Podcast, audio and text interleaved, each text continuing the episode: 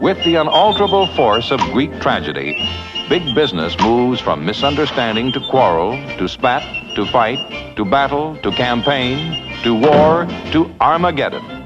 Its comedy is wild, yet so deep is its understanding of man's foolish ferocity, and so firm its contact with logic and reality, that it leaves the spectator with the uneasy feeling that not only could all this happen, it could happen to him.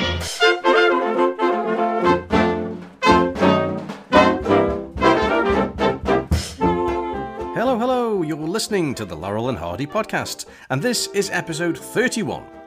I'm your host, Patrick Vasey, the author of the forthcoming book, Laurel and Hardy's Silence, and on today's show, we complete our deep dive into Stan and Babe's nineteen twenty-nine masterpiece, Big Business. On the previous show, episode thirty, Randy Skretvedt and I discussed the film and also covered the mythology surrounding a couple of famous or infamous legends connected to the production. Primarily, Hal Roach's much-related tale that the wrong house was destroyed in error. Now, Randy sided with Stan Laurel and thought that that Hal story was a load of baloney. So on today's show, I'm delighted to welcome back film historian and expert on the Hal Roach Studios, Richard W. Bann. And Richard will cover all of this and more as we attempt to put this argument to bed once and for all. But before we do, I have a couple of things to pass on. Uh, firstly, I've been trying for a while to get these podcast episodes in sync with the number of the films they cover. So for instance, this episode is episode thirty-one, and we're now looking at film number thirty-one, the thirty-first film Stan and Babe made together. So from now on, each regular episode will have the same number as the number film made by the boys. Not that it matters, it's just something that I've been trying to do for a while. Um, secondly, a big thank you to Thubs for the five-star rating and for leaving the following review. And Thubs says, "Superb podcast, five stars. If you think you know Laurel and Hardy, think again. This sublime podcast features expert analysis, behind-the-scenes info, and much, much more. Patrick delivers a fantastic podcast week after week. If you're remotely interested in the boys, then this is definitely worth a listen." Uh, so thank you so much, Thubs. Now, on the last episode, Randy dropped many hints uh, during our discussions about some restored versions of the Laurel and Hardy silent films that would be becoming available soon. Now, unfortunately, Randy couldn't reveal much more than that at the time, uh, but since the episode came out, we have had confirmation of an exciting new Blu-ray release scheduled for release in July, which will feature all of the boys' silent films together from nineteen twenty-one through to nineteen twenty-seven, all beautifully restored and looking incredible. Uh, oh, and I've had a sneak preview of the quality of one of these films, and let's just say my jaw is still on the floor. Uh, the set is produced by Serge Bromberg and is being released through Flickr Alley, uh, and my copy is already on pre-order.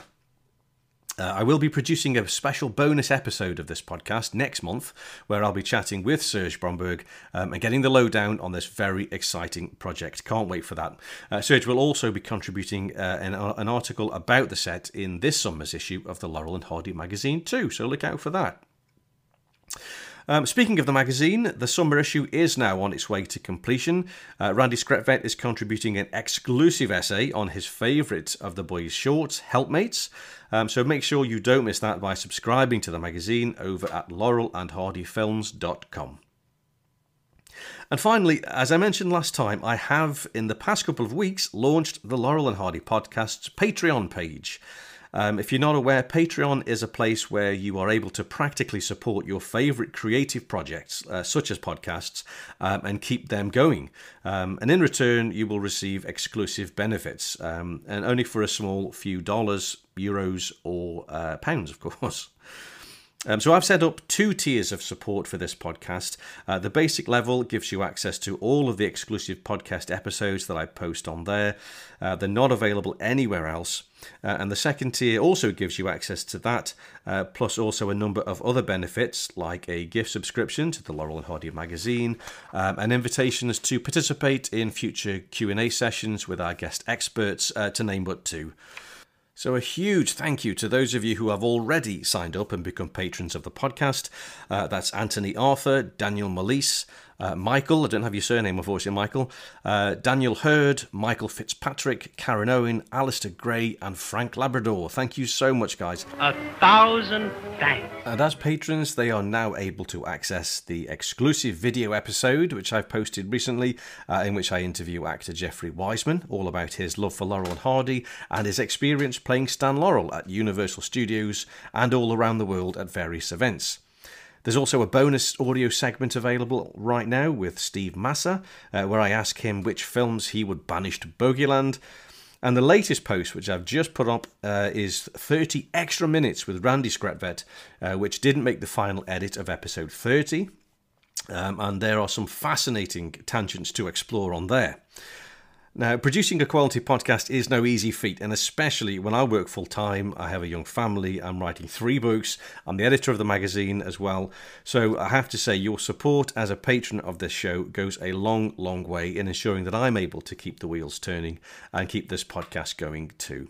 So if you'd like to or are able to show your support, please do visit patreon dot com, that's P A T R E O N dot com, and search Laurel and Hardy Podcast. Right, on with today's show. To complete our look at Big Business and to provide the other half of the argument about whether the wrong house was destroyed during the production of the film, today's guest is Richard W. Bann.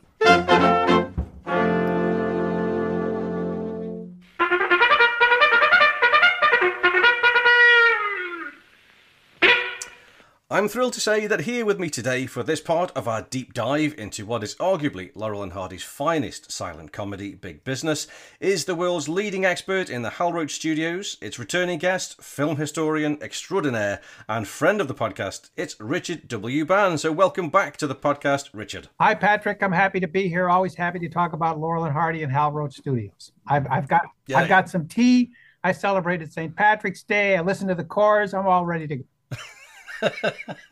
You had to plug the cause. I love it. Okay, um, fantastic. So uh, yeah, we've we've spoken in the past, uh, Richard, about possible films that you would like to speak about on the show, and straight away you said Big Business.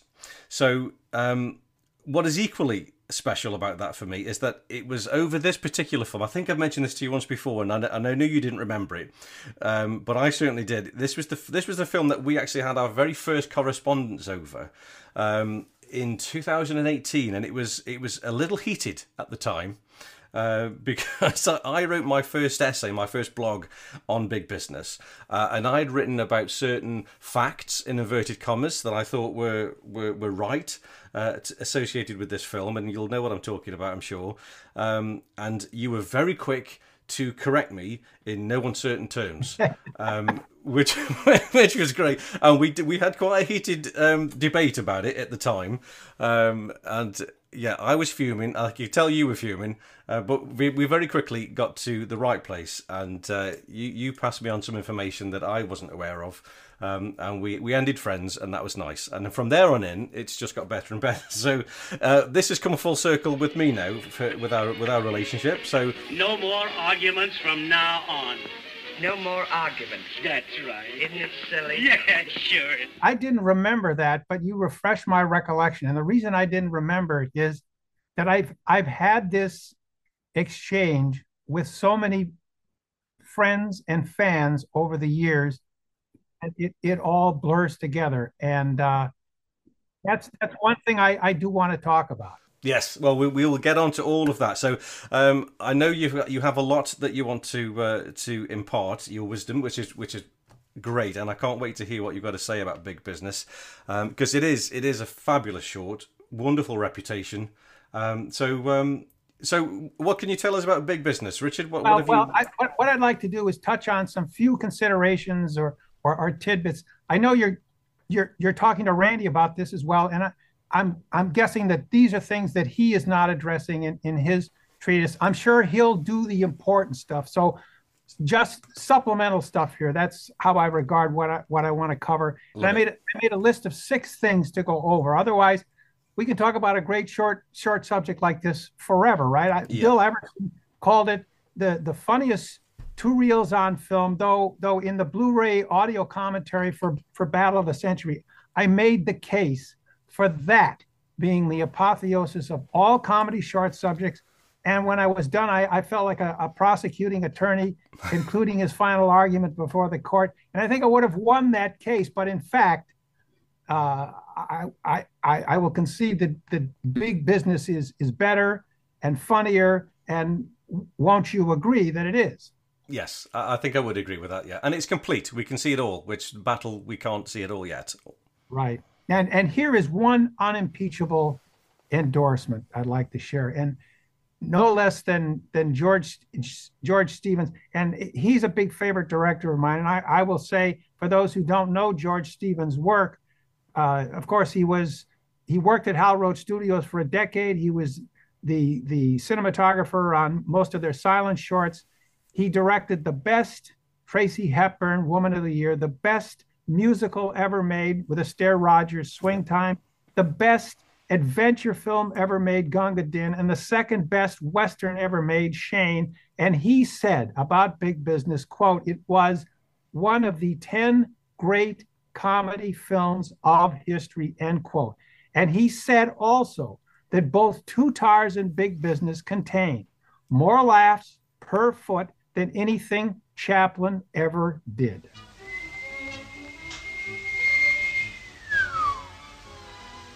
Isn't that a pip? It certainly is. That's a pretty pretty high endorsement from someone that, that you have to really respect. So anyway, the, the first item of the six I'd like to go over is the Stan Laurel letter.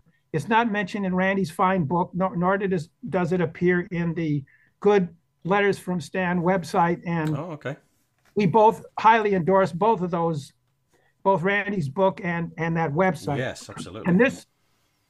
This letter is addressed to Gene Davidson in Ohio on April twenty-fifth, nineteen sixty-three, in which he says, and incidentally, I, I quote this ex, excerpt in the uh, Big Men of War essay you will be publishing. Oh, right, okay. In which he says, yes, that is correct about Jimmy Finlayson knocking himself out in the film Big Business. It was not left in the finished picture, as when that happened, the camera and everybody stopped to help Jimmy. It was so unexpected, took everyone by surprise, including poor Jimmy himself. He was more surprised than anybody. That was a standing laugh amongst us for many years after. It was so funny, end quote. No! It was so funny. the, the letter to Stan, which prompted that reply, was following up On, on the reference made by Jack McCabe and Mister Laurel and Hardy to the scene where the two salesmen are talking to Finlayson in his doorway, and he says to the crew before they, they, they turn the camera, quote, let me let me go, boys, stand back, men. And then he tries to do this magnificent uh, uh, fadeaway double take, but he snapped his head back and hit the brick portal of the doorway. Oof. And he was knocked out cold. So I, I think we all need to watch what both uh, leads up to and comes after that scene in order to see what, if anything, we can glean about his condition there, because he'd been knocked out. What are you trying to do? Make me out a bigger fool than I look, than I am? So, okay, so that's number one. Number two, we don't see the first potential customer for Christmas trees, just uh, the hammer that he or she swings from inside, indicating disinterest. But the second one is Lyle Tail, who also has no interest. Now, Ollie suggests her husband might want one. No, she smiles, being coy. She has no husband. Stan interjects with his own uh, Big Business sales pitch. I think he says, if you had a husband, would he buy one? so, so, that's, so that's Lyle Tail. Now, incredibly, more than half a century ago, lo- long time ago, dear, dear God, when I first identified all these people not named Finlayson Hall or May Bush or Thelma Todd who appeared in these Hal Roach comedies, and, and, and by the way, back then nobody cared, I, which I find to be an irony. And I've talked about this with Dave Lord Heath for his great website. Uh, nobody cared one whit when I'd excitedly share the news, expecting people would uh, find this at least worthwhile that I, I'd identified marginal actors like Sam Lufkin and Jack Hill. Nobody knew who they were, and, and nobody anywhere knew or, or shared any interest as to even what their names were. But I, I worked so hard on this. And one by one, working from, from scratch, I got them all except for Estelle Laterre and Hayes Robertson, if you know who they are. And those discoveries came way after the nineteen sixties and early nineteen seventies.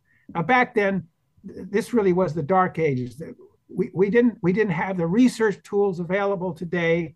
No internet, no I M D B, no D V Ds, no Lantern. There were only a couple of books, and some of them weren't so good, and some sixteen millimeter prints. You could go to Lincoln Center in New York or the Academy Library in, in, in L A, or you could call people on the phone, which is something that I did a lot of. Um, but as I say, it seems like the, the dark ages by, by, by comparison. And P S, I can add one more name to the Big Business cast list that, that I never knew until recently. There's a balding old man you see as part of the neighborhood crowd. Uh, he didn't work that much, always in small parts, such as um, uh, the Idle Class and the Circus with Chaplin. I've got a list here. The Boys Will Be Joys with Our Gang, Spite Marriage with Keaton, Movie Crazy with Harold Lloyd, Good Scout Buster, which I just screened for the Buster Brown series. The guy's name is Hugh Saxon. So I, I need to share that with, with Lord Heath for his sterling website. By the yeah. way, have you seen that website? Oh, I have. Yes, many times. Uh, amazing. So all kudos to Dave yes, Lord. Fabulous. So anyway, uh, so everyone takes all this for granted. Everyone knows all these people, almost like uh, friends or relatives. Uh, I mean, aren't they?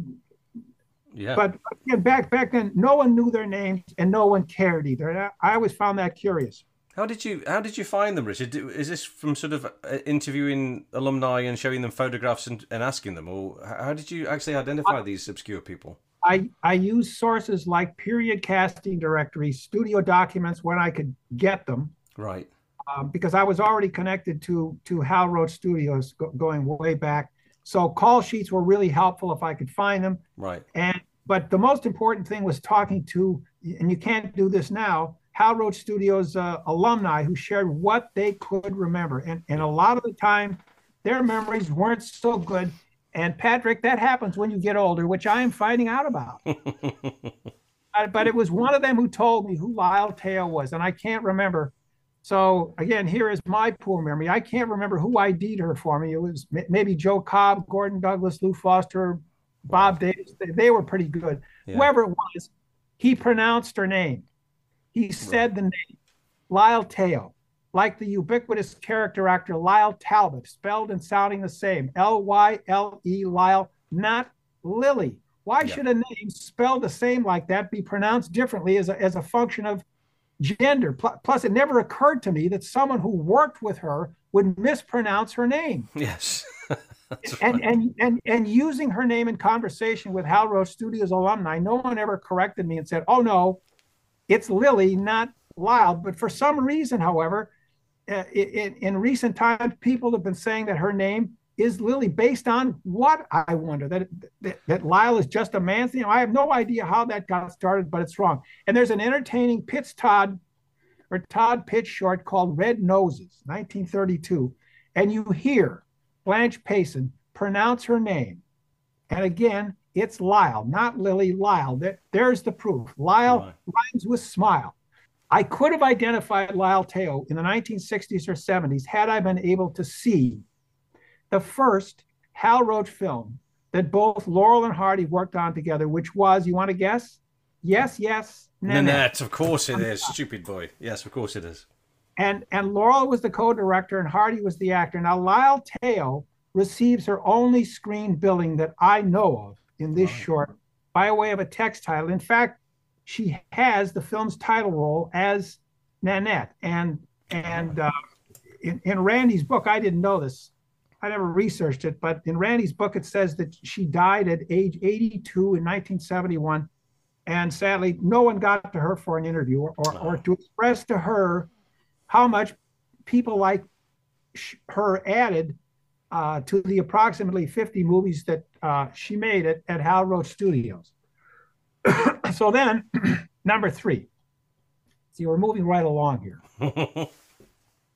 So, so there is a supposed controversy around the question, Are they selling Christmas trees in July or Christmas time? Now, what do you think? And I'll tell you what I think. Uh, well, I, I yeah, I used to think they were selling it in, in summertime, in July, and I don't know where that's come from, but I, I I know now that it's actually at Christmas time. It was it was shot in Christmas week, wasn't it? And we yes, and we shouldn't care really. E- either way, it's it's funny. Yeah. The text title says only selling Christmas trees in California, and as you've just said. Uh, they actually filmed in December nineteen twenty-eight, right at Christmas time. However, both Stan Laurel and Bill Everson, two pretty solid sources, have said the summer or yeah. July. But yeah. if I had to pick a side and prosecute the, the case for it, I'd say the setting is Christmas time because the boys are wearing gloves. Yeah, exactly. Yeah. Winter coats. And I, I live here, and I guarantee no one in L A is wearing any kind of a coat in July. That's right. And, and at one point they asked, can we take your order for next year? If it were July, you'd be soliciting orders on a return trip in December, not, quote, next year. Of course. You wouldn't you ask would. a question like that in, in July. No. So that's uh, uh, that that's uh, dispositive of the question, in, in my opinion. And, and oh, one more thing. And at the end, when Stan hands a cigar to Finlayson, he says to him, Merry Christmas. So I, I'd say that people who think it's July have never been to Southern California in December when it looks like July. Right, right. So, okay, so then number four. So far, so good. It wasn't so far. It wasn't so far. I want to say something about the physical film elements. Okay. We, we should be so lucky with respect to Hats Off as we've been with Big Business. It's their best silent film, and we have had the most and best thirty-five millimeter preprint for it, which has all been just pristine. Now, Randy probably has or will tell you, he bought a beautiful thirty-five millimeter print of Big Business on, on eBay, and he doesn't even collect film. Wow, except back in the day, he, he bought uh, eight millimeter Laurel and Hardy films, I know that. Yeah. But so we get we get so, so lucky with respect to Big Business that a thirty-five millimeter print turns up on a on eBay of all places. Now we did our film restoration and preservation on this title for Munich in nineteen ninety-four, and we worked from one of the two camera negatives, which by that time had, and I didn't remember that, but I I I, I pulled out my Q C report on on this when we did this work. Uh, it had four short higher generation replacement sections that were spotted throughout. And uh, w- we commissioned a great Wurlitzer organ score by Gaylord Carter for it too. And, and as I said, I dug out my Q C report on this, and I wrote at the time that this was, this may be the best looking thirty-five millimeter fine grain master that we had seen so far anywhere in the Hal Roach library. Wow. Now I'm not sure if we had the, the I just don't remember if we had the domestic or the export camera neg, and, mm. and you know there are differences yeah. in in in the positions of the camera and how long the takes last, et cetera. But one of them wound up at the U C L A Film and Television Archive. And I remember the day in two thousand eight when my friend Jerry Goulden over there had to terminate the life of one of them. One of these two camera negatives, because it was so far gone to nitrate deterioration. It could have been the one that we had used in nineteen ninety-four. I just don't know. Right, but now okay. think, think of this. One minute, you're holding that precious relic in your hand, something that was right there, only a few feet away from Laurel and Hardy and Finlayson as they performed their work during, during the Christmas season of nineteen twenty-eight. That's how old this was, something yeah. that happened. Been loaded into the camera by either George Stevens or Jack Roach, uh, which this relic had survived about eight decades. And the next minute, you submerge it in water, we're holding services for it, and the original camera negative is gone. It's yeah. gone, and it's as bad as somebody dying, you know? And I remember Jerry told me about this and how bad he felt that he had to do this. Yeah. And there are two characters. Their, their failed stewardship Uh, that we have to, to blame for this. And Russell Babbage has met one of them, maybe both of them, but as as Mister Hardy says in their first mistake, well, we won't go into that. yeah. We won't go into that. No. Better left unsaid. So number five, my mother told me one time, you know, if you can't say something nice, don't say anything at all. So I'm not going to say anything. So number five, the Big Business house location. Yeah. Well, first, um, have you and I ever discussed where I have lunch every uh, Tuesday and why? Have we discussed that? Uh, I think you might have mentioned it once or twice. Okay. Do you, Is it the Cul- the Culver Hotel we're talking about? You are correct, sir. Now, do you do you? Next question. Do you know who Chuck McCann was? Uh, yes. For those who don't, Chuck McCann. There are no prizes for correct answers, Patrick, but you're doing very well so far. Chuck McCann was an actor who started out as a kid show host running Laurel and Hardy movies on early T V over New York television. Before he got into movies himself, Chuck did some famous T V commercials. I don't, they probably didn't play in, in the U K, but they're no. very big here. Everybody saw these commercials. And he was also a voice actor. Now, I, ironically, this voice actor just missed an Oscar nomination for playing a mute in a film called The Heart is a Lonely Hunter in nineteen sixty-eight. Chuck was always calling Stan Laurel on the phone in the nineteen fifties and nineteen sixties. Wow. And, and visiting him when Chuck was working on movies or television in, in L A. And Stan Laurel put Chuck McCann together with Jim McGeorge. He was the one who put them together. And the two formed a long-standing Laurel and Hardy partnership, doing impressions of our heroes for commercials, T V shows, personal appearances. Well, Chuck lived in Queens Village, New York. And he lived four doors away from Al Kilgore, okay. who was also regularly phoning Stan. Now, this was around nineteen sixty, but Chuck and Al did not know each other. Now, this is such an odd coincidence. Mm. When at last they met and learned what they had in common, they teamed up with Jack McCabe, and they then, with two or three others, formed the Sons of the Desert to propagate the spirit and genius of Laurel and Hardy, and the rest is history. Right. And the magnificent car caricatures that Al Kilgore drew mm. of Laurel and Hardy, which you see on Jack McCabe's original Laurel and Hardy biography, were actually created for Chuck McCann's W P I X T V show called Laurel and Hardy and Chuck. Uh-huh.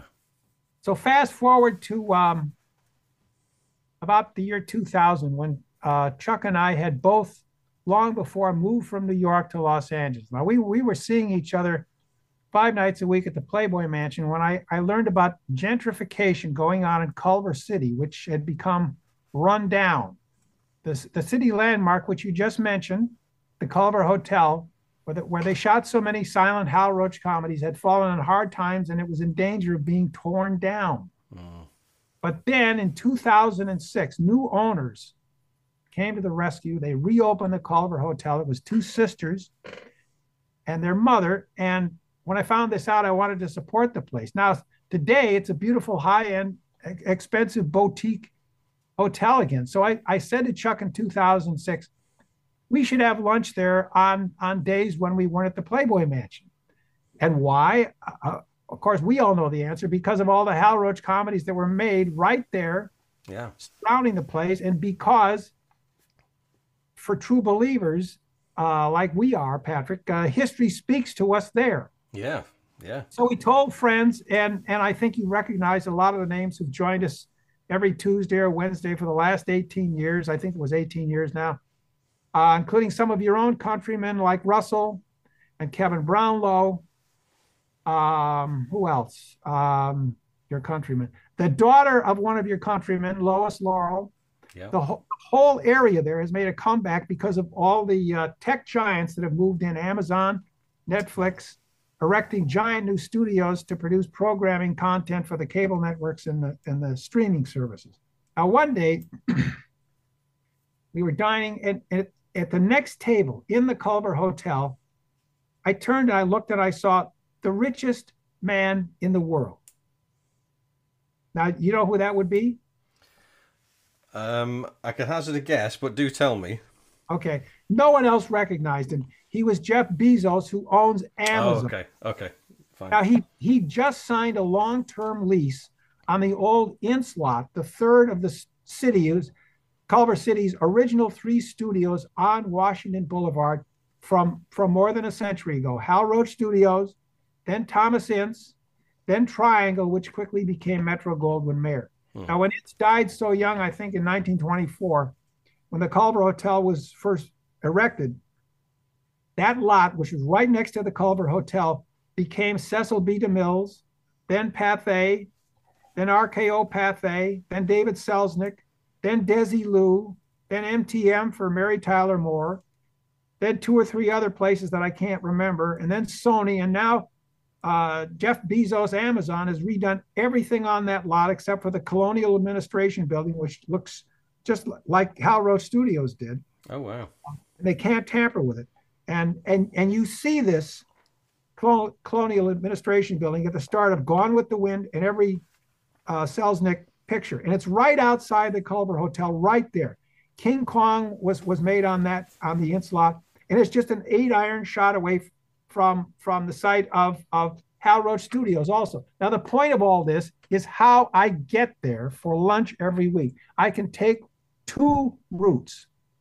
One is identical to the way Hal Roach drove to his studio every day because I asked him about it once. I wanted to know how he drove to the studio. So on that route from uh, his home, six ten Beverly Drive, um, Hal, Hal would go south on Robertson Boulevard, which takes you right by what once was the access road to the Arnez Ranch. Oh, yeah. It, A K A the Roach Ranchero, where so many comedy classics like The Huskow, Teacher's Pet, Toad in the Hole were shot, scenes from Way Out West. Uh, but usually I, I take a different route. Now, the Big Business house was built in the year of our Lord, nineteen and twenty-five, and owned by William H. Terhune, longtime studio employee, primarily as a film editor. But he directed a few shorts. He served as the unit manager for Way Out West. He did a lot of things there. He was there a long time. But in nineteen twenty-nine, Terhune was renting out that property. His actual residence was elsewhere. I can't remember where, but I do know that in nineteen thirty or thirty-one, um, while still owning the Big Business house, he moved and was actually living on, on Doheny Drive in Beverly Hills. Now, not far north of there, I also live on Doheny Drive, and further north up the hill toward Sunset Boulevard was where Marilyn Monroe lived on Doheny. In fact, twice, twice during her life, she lived there. Right. So, so to get to Culver City, the other route I can drive from Beverly Hills, I take Doheny, past Edgar Kennedy's residence, hmm. past Virginia Ruth Laurel's apartment house, which has been torn down, but where it was, and where she had Joe Rock as, as a tenant in that apartment house. Wow. But to Topeka, I turn right on Topeka until I'm at the twentieth Century Fox lot, where I turn left onto Motor Avenue. Now, have you ever heard of Motor Avenue? I've heard of it, yeah. Okay, Motor Avenue is a very important part of Laurel and Hardy history and Hal Roach Studios history.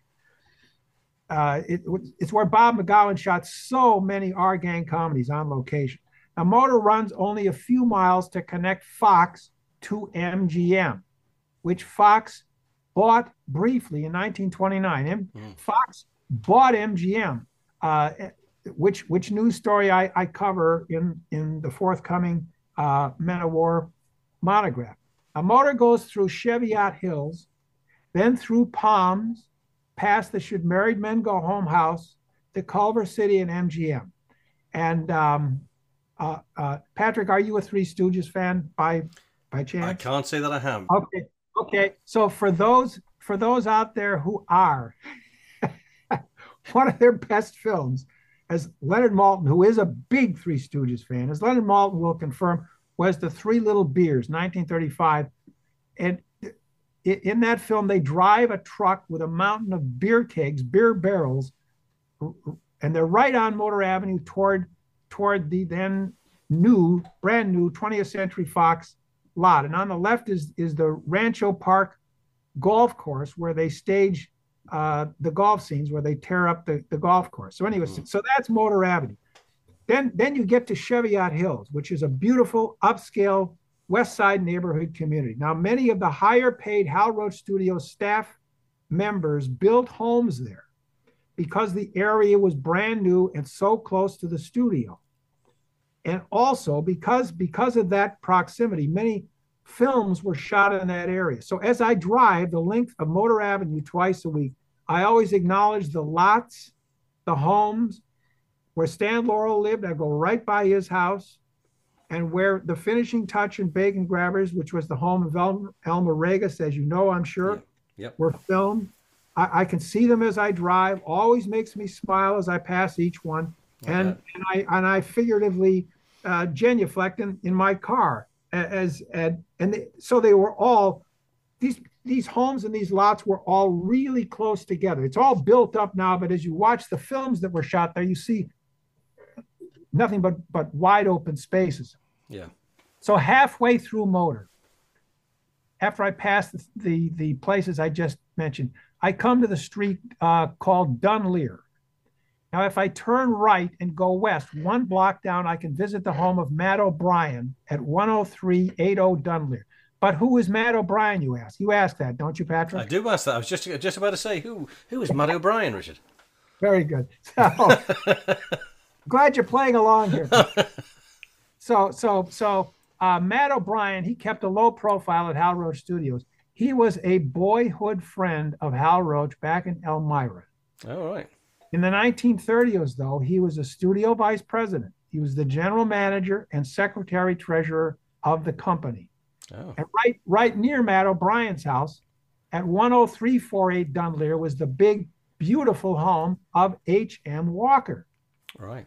Then if you come back to Motor and you cross it, the homes on the other side of Dunleer, uh, driving east, are much less palatial, more like bungalows. Now, three doors down is one oh two eighty-one Dunleer, though it's only number two eighty-one in the film, and it was owned by, as we said, uh, William Terhune, hmm. but rented out to someone named Taylor um, in nineteen twenty-nine. And I, oh, and I have... Um, I have some of the Big Business casting call sheets, and a Peggy Taylor is listed on one of them. I've never tried to investigate who she was, but uh, she, she must have been, she could have been the owner or the wife of the owner or the daughter, I don't know, but she, yeah. she appears in the film. So, so then if you continued along Dunleer heading east, you get just one block, you get to a street parallel to Motor called Queensbury.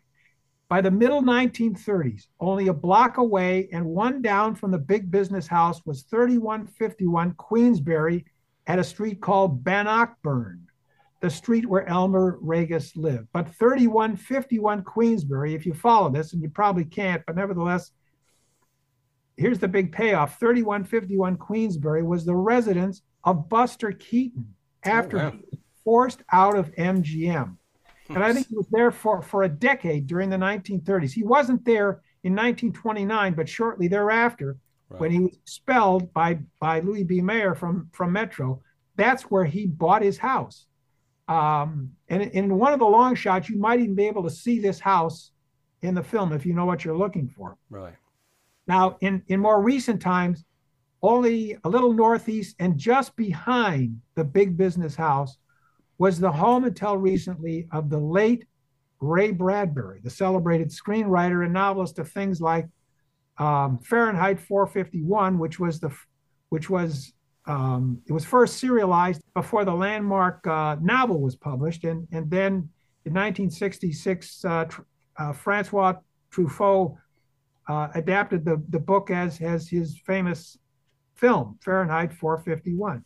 But now this is this is hard to believe, especially in L A. But but Bradbury never learned to drive a car. I don't know how you can live here and not drive a car, but he did. And as a kid, he roller skated all over Hollywood, getting autographs from movie stars. And his favorites, number one favorites, were Laurel and Hardy, right. about, he, about about whom he wrote poems and short stories, even late in his long life, and one of them was about uh, the, the music box steps. And the Way Out West tent uh, gave him their Lifetime Achievement Award at one of their banquets here, and Bob Satterfield knew Ray Bradbury, and says he was well aware of where his beautiful home was situated with respect to Laurel and Hardy history, and that he he loved it, being so close to to to the magic associated with the big business house. I, yeah. I just think that's a neat thing. Yeah.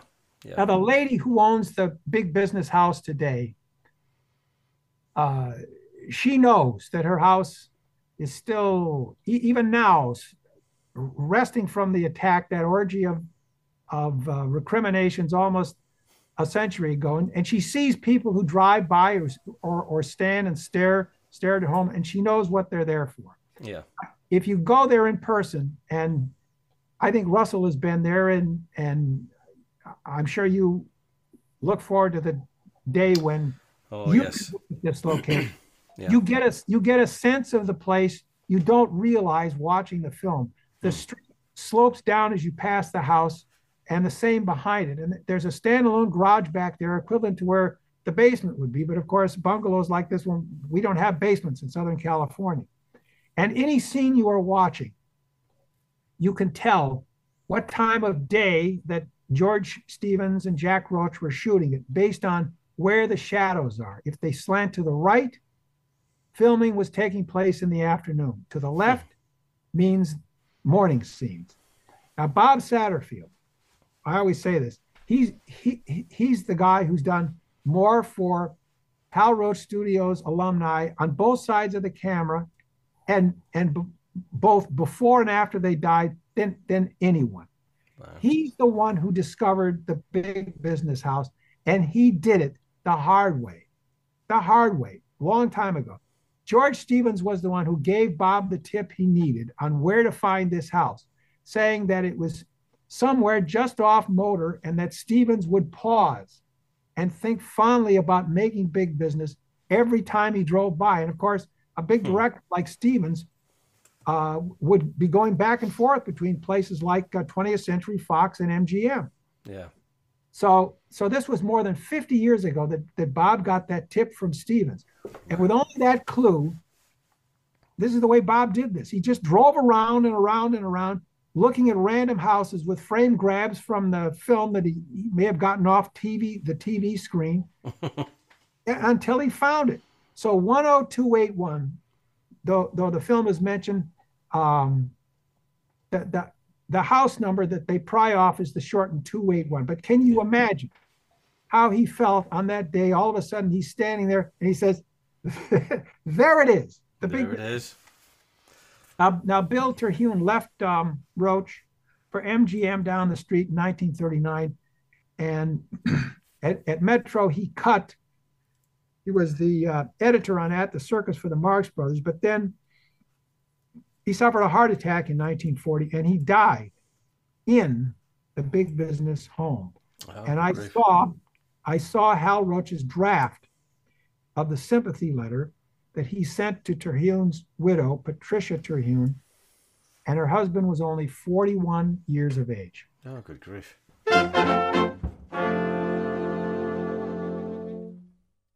So finally, a controversy concerning the great story Hal Roach would tell about big business. Now, there's your truth, my truth, and the objective truth. All, all I can do is explain what I know. Yeah. If I, if I prosecute the case that two plus four equals six, and you say, no, it's nine. Uh, there's nothing more I-, I can say. It's not my job to to, to argue or to, to, I'm just interested.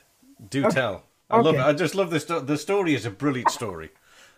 uh, so, so uh, you see. But this- I promise you, we're not going to fall out this time. No, no, no, no, no. no. Uh, you, you see the same set of facts, or you may see the same. Well, we often, all, all of us, we may see the same set of facts through a different prism. Yeah. Um, although you, people have to understand all the facts clearly to, to begin with. So w- whatever the outcome in any kind of a controversy, people are going to believe what they want to believe. So again, I can only offer what I know. I've been explaining the big business story for years, thinking everyone must know the background information by now that's that's necessary to understand this. To under, understanding is the key word here, but but they don't. And so, as as Wilfred Lucas laments in Pardon Us, and still they come. so so here it goes again. Tell me that again. Certainly. So Hal Roach told this story all over. On film for Kevin Brownlow, on T V for Les Crane and other T V talk shows. At the Berlin Film Festival when he was one hundred. I was there uh, all over for years, for decades. Well, just very quickly, uh, they were going to, uh, they were selling Christmas trees in the summertime. And we needed a bungalow. And one of the boys working at the studio had a bungalow close to the studio. The, the location man went over and made a picture of the house and showed it to the director. He okayed the house. And uh, uh, we said, we were going to wreck your house, but we'd put it back and pay us so much money. Well, what actually happened on the way to the, the house, uh, the director who had the picture in his hand, he saw the house and he said, here it is, stop. So they, all there were about five or six cars with trucks stopped, and they're in the, the house.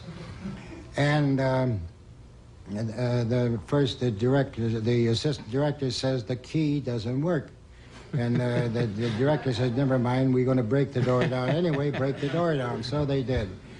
Well, they completely wrecked this house in two weeks. They broke every window, they cut down every tree, they cut down every bush.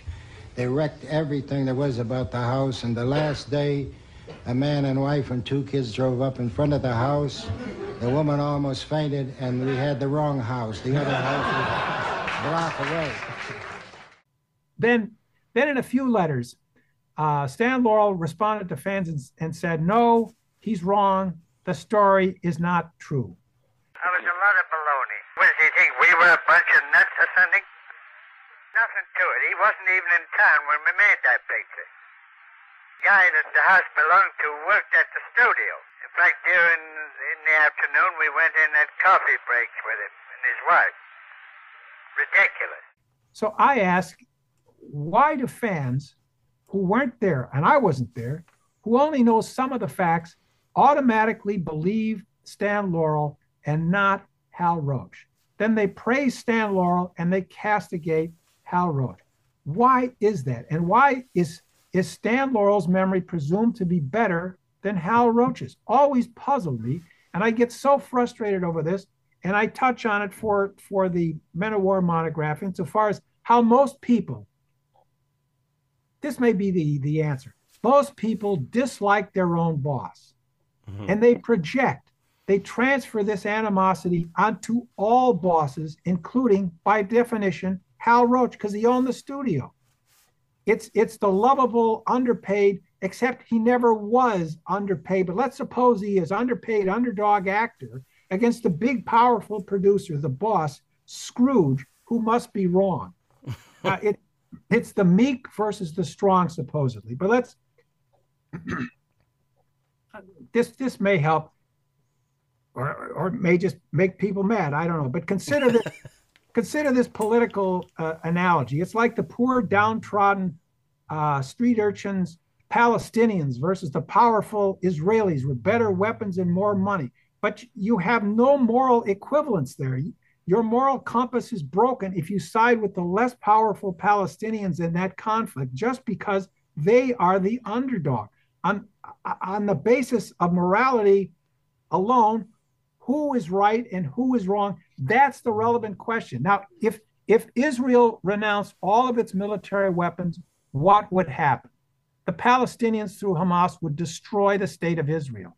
But if the Palestinians renounced all their weapons and ceased launching terrorist attacks, attacks on Israel, there would be peace. In other words, the less powerful one cannot automatically claim the moral high ground, and the more powerful one is not necessarily always the villain. But I suppose it's just human nature to think, to think so. Okay, so everyone at the studio loved Hal Roach. That's a given. That's a fact. If If you knew these people, and I knew more than a hundred of them, uh, Hal Roach Studios alumni, everyone expressed loyalty to, to, to Hal Roach, everyone except in time for one person, and it was Stan Laurel, beginning from the time Laurel caused so much trouble trying to make Babes in Toyland. Hmm. Thereafter, their friendship was strained, never the same, until Roach finally had to fire Laurel. The nominal reason uh, given was for violating the morals clause in his in his contract, but it was much more than that. And you, and you have to read the Man of War essay for those details. But fans today who were never there, and again, I wasn't there, who did not work at Hal Roach Studios, they just assume that the boss there, like all bosses, must have been a villain. And therefore, in any controversy, these fans will naturally take the side of the actor whom they love, hmm. understandably love and identify with. Who doesn't love and identify with Stan Laurel? So again, I cover this in, in the forthcoming monograph for Men of War. Now, fans may be surprised at what they read, but what they read there are facts and the truth that they themselves can verify. And again, was Stan Laurel's memory any better than Hal Roach's? There is ample evidence to show it was not, starting with his correspondence. Yet, yet all of that is beside the point I want to make now. Okay, so a studio is making a film. A location manager finds a shootable shooting space, shooting space. He gets, he gets an approval from the producer, and uh, he, he closes a deal with the owner of that property, wherever it is, whatever it is. In our case, one of the editors to be assigned to Big Business was, as we covered, Bill Terhune. He owned a rental property which may have been vacant at the time. We think it was. So therefore, it's available. In any case, the studio settles on that house. Then a crew goes out to inspect and to prep the location for shooting. Just the crew, not the actors. Not the actors. That's why Laurel was not present when the damage happened. Why the crew stopped at the wrong look-alike house is unknown and will never be known, but, but they, they, they do stop at the wrong house. Now, no one is home. No one is supposed to be home because they've been told that. Um, now, what Hal told me was, was that the crew members necessarily, but they had they, they they had to prep the house when they went there, but and it was just the crew with the director. Now, now Hal said they had a photo of the bungalow in question, and many in that neighborhood look alike. These bungalows look alike, especially on that side of Motor, on Dunleer. Now, why they they didn't also have a house number, that baffles me. Hal, all I know is what Hal knew, and all he knew is that they were guided by a photograph. That's what he was told. So none of the activity so far is going to be reflected on casting call sheets. So what they reflect is irrelevant. Also to this point, as mentioned, none of the actors are required to visit the location at the outset. They are not present when the crew first goes there. The crew gets there. The key to the house doesn't work, however. Now, these geniuses in the crew, they reason that it hardly matters because uh, they have to break the door down anyway. Then they proceed to prep the house. They change things. They set things up for action. I don't know what all they do, but somehow the house sustains other probably minor damage uh, before it is ready for scenes to be shot uh, in the coming days. They, they make alterations, which I guess constitutes some kind of damage. Now, at some point, probably within a day or two, it came to light that they damaged the wrong house. Damage of some sort. To what point? I don't know, but but Hal Roach, as the producer, has to pay for the damage. He has to pay for two houses. Now, when you have to write a second check for something like that, that's a, that's a mistake you don't forget. So the damage was probably slight. Otherwise, it would have been a larger story around the lot, and everyone, including Stan Laurel, would have known about it. Yeah. So maybe Laurel did know at the time and forgot it later because it wasn't important to him. We, we can't say it at this late date. So yeah. Those are the facts, as best I understand what actually happened. Now, fast forward to the late nineteen seventies. I was living in New York, but when I would visit L A, as I, I often did, I stayed at Hal Roach's house. Now, one night, there was a there was a dinner party. I, I have the details and notes somewhere, but from memory alone, I can't recall who was there or what this one particular story was uh, that Hal, Hal told, but it, it didn't matter. The point is that it did not comport with the facts as I knew them, as a know-it-all film historian that I was at the time, know-it-all. So I knew what he was saying was not correct. So when everyone went home as diplomatically as possible, I covered this with Hal. I was a little stunned by his response, and, and the dim bulb in my brain suddenly got really bright. Oh, a light was turned on above my head. He said, in a straightforward, matter-of-fact way, he wasn't correcting me, he wasn't scolding me, but this is what he said. But Dick, my version makes a better story. Suddenly, it was all clear to me. The light went on above my, my head. Hal Roach, like the other producers, directors, and writers in Hollywood who created entertainment for us, was not a reporter, not an author recording important events, not a film historian. He wasn't filing a story for the ten o'clock news. He wasn't writing an article for, for uh, the newspaper that an editor had to, to vet. He wasn't a serious film history professor uh, writing a book or lecturing on structuralism or semiology for some graduate film history course. And And, and he wasn't providing testimony under oath in a criminal or, or, or, or a civil trial. No, he was a producer. What does a producer do? He creates entertainment. How does he do it? He takes actual incidents, maybe from the news, maybe from something he reads or sees, and he adapts it. He embellishes it for entertainment purposes in the medium where he is working, the movies. He adapts it. In, it, it's, it's the hand swiveling gesture from Wrong Again, the, the origin for which I explain in the little Men of War book we're doing. So, so Hal Roach was doing this his entire life, and he explained for me how he learned this lesson from his blind grandfather on his mother's side. His blind grandfather used to keep all the neighborhood kids back in Elmira spellbound with the stories he told the pre-adolescent Hal and his, his little friends. Now, how did he do it? The grandfather would take well-known events, classic literature stories, and he adapted them. He, he distilled them, he reworked them so that little kids could understand and be entertained and learn from them. Now, Hal didn't realize this until he was grown, older, and, and encountered and recognized what the sources for all those tales had been that his, that his grandfather told. And, and again, it's, it's all spelled out in the Men of War piece, how Hal would conceive an idea for a short based on something that had actually happened in real life or something he saw in a dramatic film. Then he'd tell the writers, now, if we twisted this for comedy purposes, and he performed that Wrong Again hand gesture, if we twisted this for comedy purposes, here is how that would be funny. Uh, he was trying to entertain movie audiences with his next film, just as he was trying to entertain the little gathering of friends at his home that evening when he told his story. Yeah. Just, just as he was trying to entertain any audience that he had when people would ask him about films, and in this case, Big Business. Quote, my version makes a better story. That's what interested him. The story yeah. about the incident is what interested him, not the literal, factual, actual incident. But he didn't make it up. It was based on something that actually happened. And again, he's a producer. He deals in stories. He's entertaining you. He's not testifying under oath in a murder trial. These films may be life and death to some of us, yeah. and, and, and they're life and death to you and me.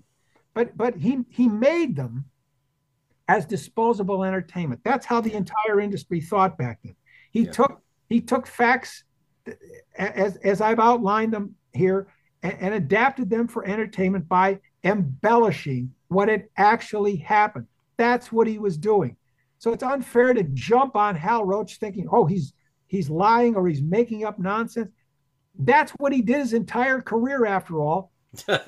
And, and, and after all, that's why we have these great movies to enjoy today. They all yeah. started from ideas that, that he would share with writers, and then they take it from there. So, yeah. so if he started telling that story to friends in nineteen twenty-nine, where he was having fun at his own expense, because he had to pay twice for two houses, as with any story or anecdote, when you repeat it. And this man repeated it and polished it and refined it as a function of the reaction he got for more than sixty years, for Christ's sake. You see what people like and laugh at, so that's what you go with as you yeah. polish the story through the years. Don't we all do that with any favorite story we have? Look, look at the stories that Leo McCarey would tell, both to Peter Bogdanovich and on This Is Your Life, Laurel and Hardy. We can see, okay, the, here's the germ of truth in what he's saying, Yeah. But he's he, like Hal Roach, was entertaining an audience. These, these were creative people, producers, directors, writers. Entertaining audience is what they did. Now, knowing we were going to talk about this, I, I pulled out an old V H S recording where Hal told the story on T V. And I found it interesting that he never once, at least in on this occasion, he never once mentioned the names of Laurel and Hardy. The, the interviewer mentioned Laurel and Hardy and, and asked about this because he knew what the story was. He mentioned Laurel and Hardy. Hal Roach didn't mention Laurel and Hardy because they weren't there when this happened. Yeah. Yeah. But people naturally assume, as I would too, as everyone would naturally, that Hal was talking about Laurel and Hardy themselves causing this damage. Again, Hal wasn't a reporter. He wasn't a know-it-all film historian. He was a producer. A producer has to be creative in telling stories. He develops inter- it as entertainment uh, on film. That was, that was his job, find stories, create entertainment, create movies. Big Business was one, and so is the Big Business story, entertainment. Or as Hal, Hal would say whenever he'd uh, slow down to explain something for me, he'd say, is that clear? Is that clear? It was more, than, more, more a command than a question. But yes, that's enough for that now. but but anyway, that's my story, and, and I'm and I'm stuck in it, as Stan Laurel once said. So I'd, so so just so just to be clear then, so what what we're saying, the facts are as as far as as, as Hal is concerned. So the the studio guys went down to prep the house with a photograph of William Terhune's house, and they picked another house that looked similar. Yes. Broke broke the door down, and essentially that was the that was the repair that he had to pay for. Is that sort of whatever damage they did getting into the house?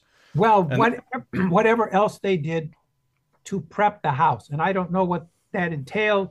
It probably maybe, maybe pulling off the numbers and yeah, all that kind of stuff. Yeah, the, yeah. I I really don't know what they would have done, but there probably were other things that they did. The constant... Well, probably like pulling pulling out the door, you know, because obviously uh, when when they pull out the um, the doorbell and all that kind of stuff, I was thinking that that came off very easily, and the and the lantern comes off very easily. So obviously that's all got to be prepped and, and, and set up. So there's probably quite a bit of stuff that's been ripped here's, off. Here's another thing: if you've got cameras, I think that uh, Stevens and Roach set up their cameras probably on the sidewalk. Mm. So if you've got trees in the way, you're going to have to tear those trees out of there. Mm. I mean, yeah, something like that. It just is a That's a wild guess. That's an example. They had to do something to prep that house. And whatever they did, they did enough to constitute damage that they had to pay somebody for gotcha. for, gotcha. for two houses. So as I've tried to explain for, for decades, but believing now that the entire world must know the backstory, but but they don't. And sometimes um, there, there was one exchange on Facebook that went on and on and on with people interposing ridiculous questions and objections to the point where I felt like I was addressing the prison class in Pardon Us. Good morning to you. Good morning to you. Good morning, dear teacher. Good morning to you. Really. So, uh, and, and, and another thing. Um, long, long ago when I, I first learned that there was this little controversy, I, I asked Hal about it. And he told me the backstory. But he was bad with names, always bad with names. He was friends with so many people. He couldn't remember who owned the house, but he told me it was somebody who worked at the studio. So I went and got a roster of employees, and I read them off one by one until we got to William Terhune. So, I mean, I knew the owner's name before before anyone. But in, if you if you knew this man, maybe you can tell, seeing him in, in interviews, I couldn't grill this man. I wouldn't dare have tried yeah. to. Uh, like you see hostile reporters doing at, at a White House uh, press briefing with the president, any president. I couldn't ask him like he was on the witness stand. Uh, well, where exactly was this house anyway? And uh, who owned it? Uh, when was it built? How many bedrooms? How much did you have to pay for the damage on it? Where's the canceled check? Um, because Hal Roach was somebody who did not suffer fools kindly. Yeah. I spent I spent two afternoons with Billy Wilder, and I thought the same thing with him. Um, if you couldn't follow whatever his fast mind was racing through, he was not going to stop and cater to you because you couldn't keep up. Neither man would stop to hand feed you answers to questions. If if if Hal Roach thought you were grilling him like that, you'd get blown right out of the room faster than Laurel and Hardy leave town and Way Out West. I always had to be careful because he was capable of. Uh, That's really it. So, so when you, so if you have, uh, you know, a film that you want to ask him about, how would you, would you have to sort of approach that quite cleverly and get him talking about it in a roundabout kind of way, or, or did you? Did, absolutely. We... A- absolutely, he would oblige. A lot of people uh, would call him, want to talk to him, want to mm. meet him. So he would oblige them, and he'd give them a certain amount of time. Like, I know Randy always tells the story when he and Jordan Young first went to do their interview.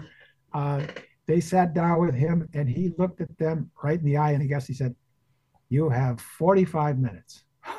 So, you know, he was in charge of everything all the time. Um, so no, he and he did not live in the past. That's the really important thing to understand. Yeah. When he would tell these stories, he would tell them only to illustrate some point. I'd have to trick him, trick him into talking about the things that I wanted to deal with, because he did not live in the past.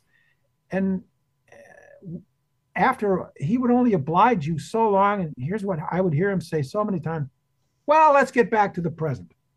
You know, it, you, you probably heard about the time I, I, I tricked him into... Um, Uh, stopping by the Big Business House. Did I tell you that story? No, I don't think so. Not, no. not the big, not the Big Business House. The Music Box Steps. Okay, no, I don't think so. He he would call me and say, um, uh, "What are you doing this morning? What are you doing this afternoon? Uh, what are you doing for dinner tonight? How how'd you like to go murder some birds? I want to give my dog Tripper a workout." So we drive to Chino and we rent game birds, chuckers, pheasants, and ducks. And I'd throw them to their doom into the air, and Hal would blow the hell out of them. If he missed, then I then, then I had my turn. And and and you know, we'd bring we'd bring these birds back to the house, and his housekeeper would cook them up for dinner. You'd have to uh, be careful not to uh, break a tooth chewing on the, the the pellets. You'd have to spit out the pellets. Uh, but but on the way back, Hal was very impatient, always impatient. And so he, we were in some traffic on the on the freeway, and he started barking out orders. "Oh, let's get off the freeway. Let, what do you say? Let's." So we did get off the freeway, and pretty soon we're on side streets. And I realized where we were. We were in the Silver Lake District, and I thought, "Oh my God, this is my opportunity." To go to the, I mean, the Music Box Steps with him. So, yeah. So we get real close to it, and I say to him, uh, "Did you ever visit the Music Box uh, Steps?" "No." "Would you like to uh, stop by and, and, and see what they look like today?" "Well, if it'll, it'll only take a minute or two." So he was going to tolerate that. And, and so we stopped by the steps, got out of the car. And I, and I, you know, we talked about it for a while. And then I said, um, "Why do you say we jog up to the top?" just, just making conversation, being funny. And he said, uh, "Let's see you do it first." Now I realized, because I'm in really good shape for an old guy, and I thought, oh, I, I can do this. Uh, and then I then I thought a second time about it, and I realized, you know, if I run all the way up to the top of these stairs, that's going to take some time. He is capable of getting into that car and driving away. He really was. So, but again, so he, he didn't live in the past, and and. You really did, as you say, you really did have to be careful on how you broach these questions, because yeah. he was only going to oblige you so long. Yeah, exactly. But I, so, so, so he made these films, and, and as he was doing the work, the, these films were almost, as we said before, life and death to him, the way they are to us now. At the time, while he was working on them, but, but once they're in the can, out of yeah. out, out of out of the lot, on their way to movie theaters, he was on to the next one, and pretty much. Mm. Never gave the finished film any thought again after that. He didn't live in the past. I do. He did not. Now, there's one more thing, and then I'm through. One more thing. Uh, the, the last thing I promised. This is maybe just a curious coincidence. I have a sixteen millimeter print of a nineteen twenty-one Snub Pollard short called On Location. Charlie Chase directed it. Snub plays a gardener with O C D. No, no one is home at the house uh, where Snub is working when along comes a film crew in need of just such a front yard to stage a scene. Turns out Snub gives permission, which it, it, it isn't it isn't his to give. Turns out that they're going to stage a battle scene, uh, and of course they wreck the house. Uh, but as they talk him into giving this permission, they keep saying to him, but it's all for art's sake. And after the, the company wrecks the house, just as the owner returns, Snub pleads his case with the owner, who looks at the, his ruined front yard and his ruined house, but it was all for art's sake. And I couldn't help think of Big Business. Yeah, absolutely. So there you are. That's, That's brilliant. All there is. There isn't any more. Oh, I'm sure there is. I'm, well, sure, I'm well, sure there is. There's plenty more, but as I say, Randy will cover, or has covered, yes. We've already talked to him, all the important stuff. This is just trivia. Brilliant. Richard, thank you so much for spending time with me again. I, I, I well, I just sit here and listen as a as a fan, and it's lovely to be able to just listen to all this um, this magic that you impart, because it's so it's so rare to find somebody with knowledge as in depth as yours. So thank you so much again for uh, for being with us. Well, I pretty much wasted my life accumulating all this information. It's not a waste. It is not a waste, not at all. No, no, there there are so many so many of us, and you know, I, I get comments quite regularly. Um, complimenting the podcast, but especially on on the guests, and and your name always crops up. Uh, people really appreciate um, the time that you spend with us, and as I say, all, all the information that you can pass on, because there are so few of us now, or few of you, I guess, that have those experiences and that that information. Um, so we just sort of sit here and and soak well, it all. Well, Ra- Ra- Randy is much better than I am at sharing it. I never amassed all this. Uh, to to share it or to publish it. I just wanted to know. I wanted a connection to these films. But Randy is the one who's really good.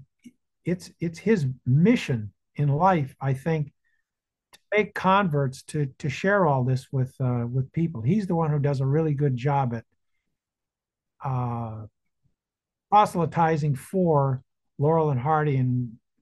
You know, try, try, I mean, I'm trying to keep the films alive in my own way, but he, he's the he's the one who's really, you know, sh- sh- sharing everything that he knows. He wants to share it with everybody. Yeah, no, he's brilliant. He's he's uh, he is a treasure. But uh, no, I mean, you you are both uh, you're doing a, a fabulous job in, in just sort of securing and furthering Stan and Babe's legacy, and uh, and, and you know, and to be able to. Um, To be able to, for me to be a part of that as well, and to try in my own small way to keep it going, it's just uh, it's a real honour. So, uh, thank you so much for, for supporting the podcast, Richard. It's, and hopefully we'll we'll be able to get you on uh, a few more times. Maybe so. I, I don't know what we're gonna. I don't know how we're gonna. For for Men of War, I don't know how to do that, because I just want to say to people, just read read this monogram. That's right. That's right. That's right. Well, maybe we'll do an audio version. Maybe we'll record. You could read it out to us all, and we can uh, have a nice bedtime story of Men of War. either, either that, or or or we'll put you to work, and you'll have to uh, frame a bunch of questions, because I wouldn't know how to approach it. Having because I would just say, "Well, this is it. You've bled it dry." Yes, I know what you're saying. You put everything into that, haven't you? Everything. Yeah. Well, we'll we'll cross that bridge when we come to it. Yeah, there is a bridge in uh, in in Hollenbeck Park, but well, there was. It, it it was, yeah. It's not there anymore. I don't know. I don't know why they took it down either. I don't know why. Progress. It's progress, Richard. Progress, progress, or maybe maybe they're afraid of more people like Harold Lloyd did in Haunted Spooks trying to commit suicide, jumping into the water. But yes, as, that's as, right. As I as I point out in the Men of War essay, um, Charley Chase filmed Dollar Dizzy there, and in that film, he stands in the middle of the lake, and you can see the water only comes up to his knees. Yeah, I mean, he wasn't yeah. Gonna, he wasn't going to drown in that water. That's brilliant. So anyway, there Richard, you are. That's all there is. That's all there is. There isn't any more. It's brilliant. Thank you so much, Richard, and uh, yeah, we'll speak to you soon. Yes, sir.